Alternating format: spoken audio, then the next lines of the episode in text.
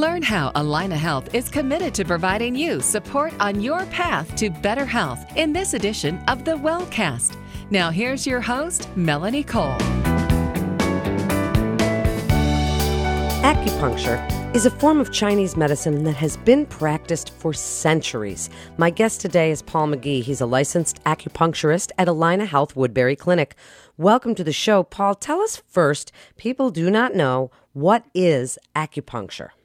Sure. So acupuncture is the insertion of very small, very tiny needles. They're all surgical stainless steel. They're all perfectly sterile, and they go into very specific spots in the body. And at its basic level, that is what acupuncture is. So a little bit more than basic, then. What is it intended to do? Absolutely. So what acupuncture does, what traditional Chinese medicine, which acupuncture is a part of, tries to do is to rebalance the body, sort of stimulate the body to rebalance itself using its own chemicals, its own processes. So we're not introducing anything aside from the needles into the body. And how does that help? I mean, there are a lot of, people call them theories, but they're not necessarily theories. What you do works for so many people. Explain how that does. Well, on one level, we're still trying to figure out from a Western perspective what acupuncture does in the body. The things that we know it does, we know it affects the nervous system directly. If you put an acupuncture needle into someone and do a brain scan on them, it has changed the way that the brain is functioning. We also know that it changes the chemistry of the body. The body starts to release more endorphins. The body starts to get more sensitive to its own endorphins. And the body also starts to increase the flow of blood to certain areas. So we don't have one universal theory from a Western perspective of how acupuncture works. We're still beginning to study that. We've only really had about 20 or 30 years where we've begun to look at that. Traditionally, what I would tell you is that we look at the body and we see a large network of channels, is what we call them, meridians, through which energy and blood flow. And so when we look at someone who is unwell, we are looking for the places in that network where that energy and the blood is not flowing well. So we essentially reduce the human condition down to a plumbing problem and start working with specific spots to reduce or increase the flow of energy and blood. Wow, that's absolutely fascinating. And what type of illnesses or conditions do you typically see? Well, probably the thing that we work the most with is pain, especially with the issues that we're having with our modern medicine, with the overdependence on opioid painkillers. We're really beginning to see a lot more people who are dealing with chronic pain coming in to see us to begin to hopefully wean themselves off or never go on them in the first place. But that's just sort of what's getting our foot in the door with a lot of the big medical systems like Allina. We also treat nausea very well. We treat allergies. We treat digestive problems. There are people that are specialists in acupuncture for fertility and for inducing labor. Really, it's important to remember that this was the only form of medicine in all of Asia for several thousands of years. And so they figured out how to work with pretty much everything. It's just, what do we work with as well or better than Western medicine is kind of what we're looking at now. And I'm quite sure that the biggest question you get when you are discussing needles is, does it hurt? I'd like to say no, but the truth is occasionally. The level of pain from the needles that we use is pretty minute. It is much more like getting a mosquito bite than it is like getting a shot. The needles that we're using are tiny. They are smaller than a human hair, and unlike what most people associate with needles, they're not hollow. They're not tubes. They're just a solid shaft with a very sharp point. And the only way to actually see the actual point is to put it under an electron microscope. They are that small.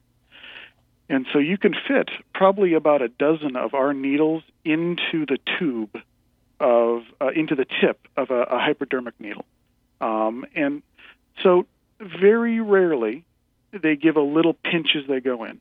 But it only lasts for a second. And it becomes a very relaxing thing the moment the needles are in. And if you're scared of needles? I work with people every day that are scared of needles. I've got a lot of tricks to get them in comfortably. We can either show them the needles or not, depending on what kind of triggers their fear. And worse comes to worse, I can use some of the other bits of training that I have. We can use acupuncture for some, or acupressure, I'm sorry, for someone who's really, really nervous about the needles. But I've never had anyone that I wasn't able to gradually wean on to being relaxed about me using as many needles as I think they needed. So what are some common misconceptions that you have been clearing up for your career that people have about acupuncture? Well, probably the biggest one is that if someone is coming in with a specific complaint, we're only going to talk about that. Say someone had sprained a wrist. We're going to talk about the wrist, but we're also going to talk about a lot of the other things that are going on in their body, because acupuncture deals with patients holistically, which means we're looking at the whole person, not necessarily just the bit that got hurt.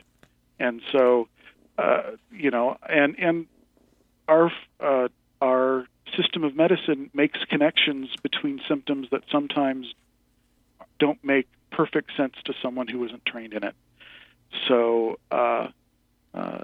if someone's coming in with knee pain and I start to ask them about how their urination is doing, that may not make sense in the patient's mind, but I'm working out the patterns that I need to make a proper diagnosis.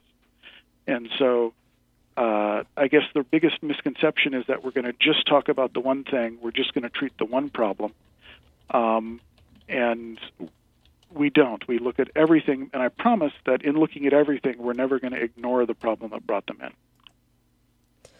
That's really, really good information. How many acupuncture sessions do you typically need to see improvements? I'd say typically you're beginning to see improvements by about you usually begin to see them showing up by about the third or the fourth at the latest.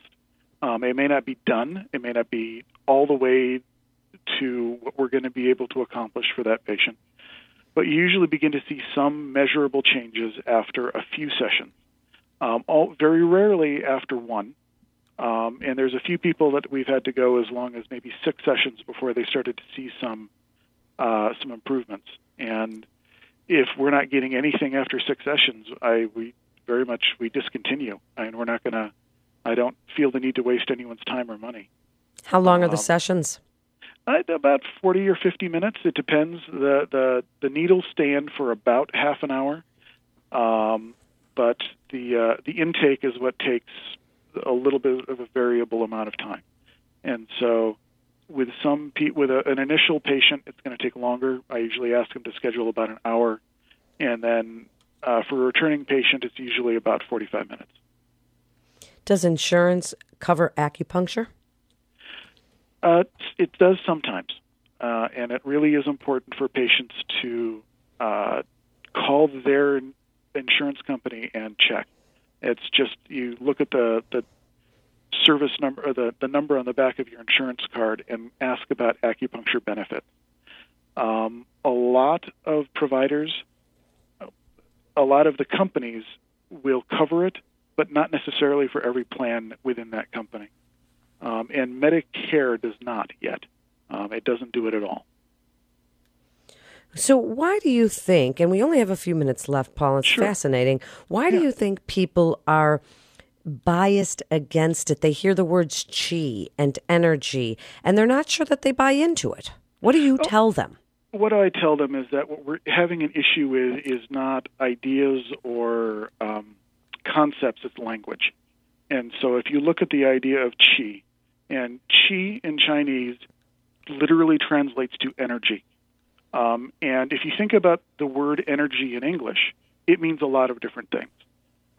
It means the amount of kinetic energy, physical energy you can measure off of an explosion. It means sort of the mystical, what you feel when you're in meditation. And in Chinese, it has the same level of range. So in Chinese, gasoline is literally translated as qi oil. And so if you look at the word qi and say energy, with most people, they're going to go, well, that sounds kind of meditative and metaphysical. But if you replace it, energy, with the word function, it all of a sudden becomes much more pragmatic. We're not talking about lung energy. We're talking about lung function. We're not talking about stuck energy. We're talking about a function in the body that's gotten stuck. Like if you look at a spasmed muscle, what we would translate that into in the Chinese medicine would be qi stagnation. The energy there has gotten stuck. And if you think about it, the function of that muscle has gotten stuck in the on position. And so all of the things that we do to get that muscle to unstick is traditionally phrased as moving qi. So really, I think the biggest issue is that it's a language barrier. It's not actually understanding the concepts on a deep enough level to find the right words in English, or not understanding English well enough to put those words into proper English or understandable English. So give your best advice to people that are considering acupuncture for various chronic conditions. Okay, my best advice is find a licensed acupuncturist. Find someone that's gone through all of the training to be just an acupuncturist. They're the ones that are going to know the most about it. They're the ones that are going to understand how to look at the body holistically. But the other bit of advice is to be a little bit patient. Acupuncture does take a little bit of time to make a big change in the body. And so it's not going to necessarily work as fast as a medication would, but it has a lot, the side effects are a lot less common and a lot safer. Thank you so much, Paul. It's really great information. You're listening to the WellCast with Allina Health. And for more information, you can go to allinahealth.org. That's allinahealth.org. This is Melanie Cole. Thanks so much for listening.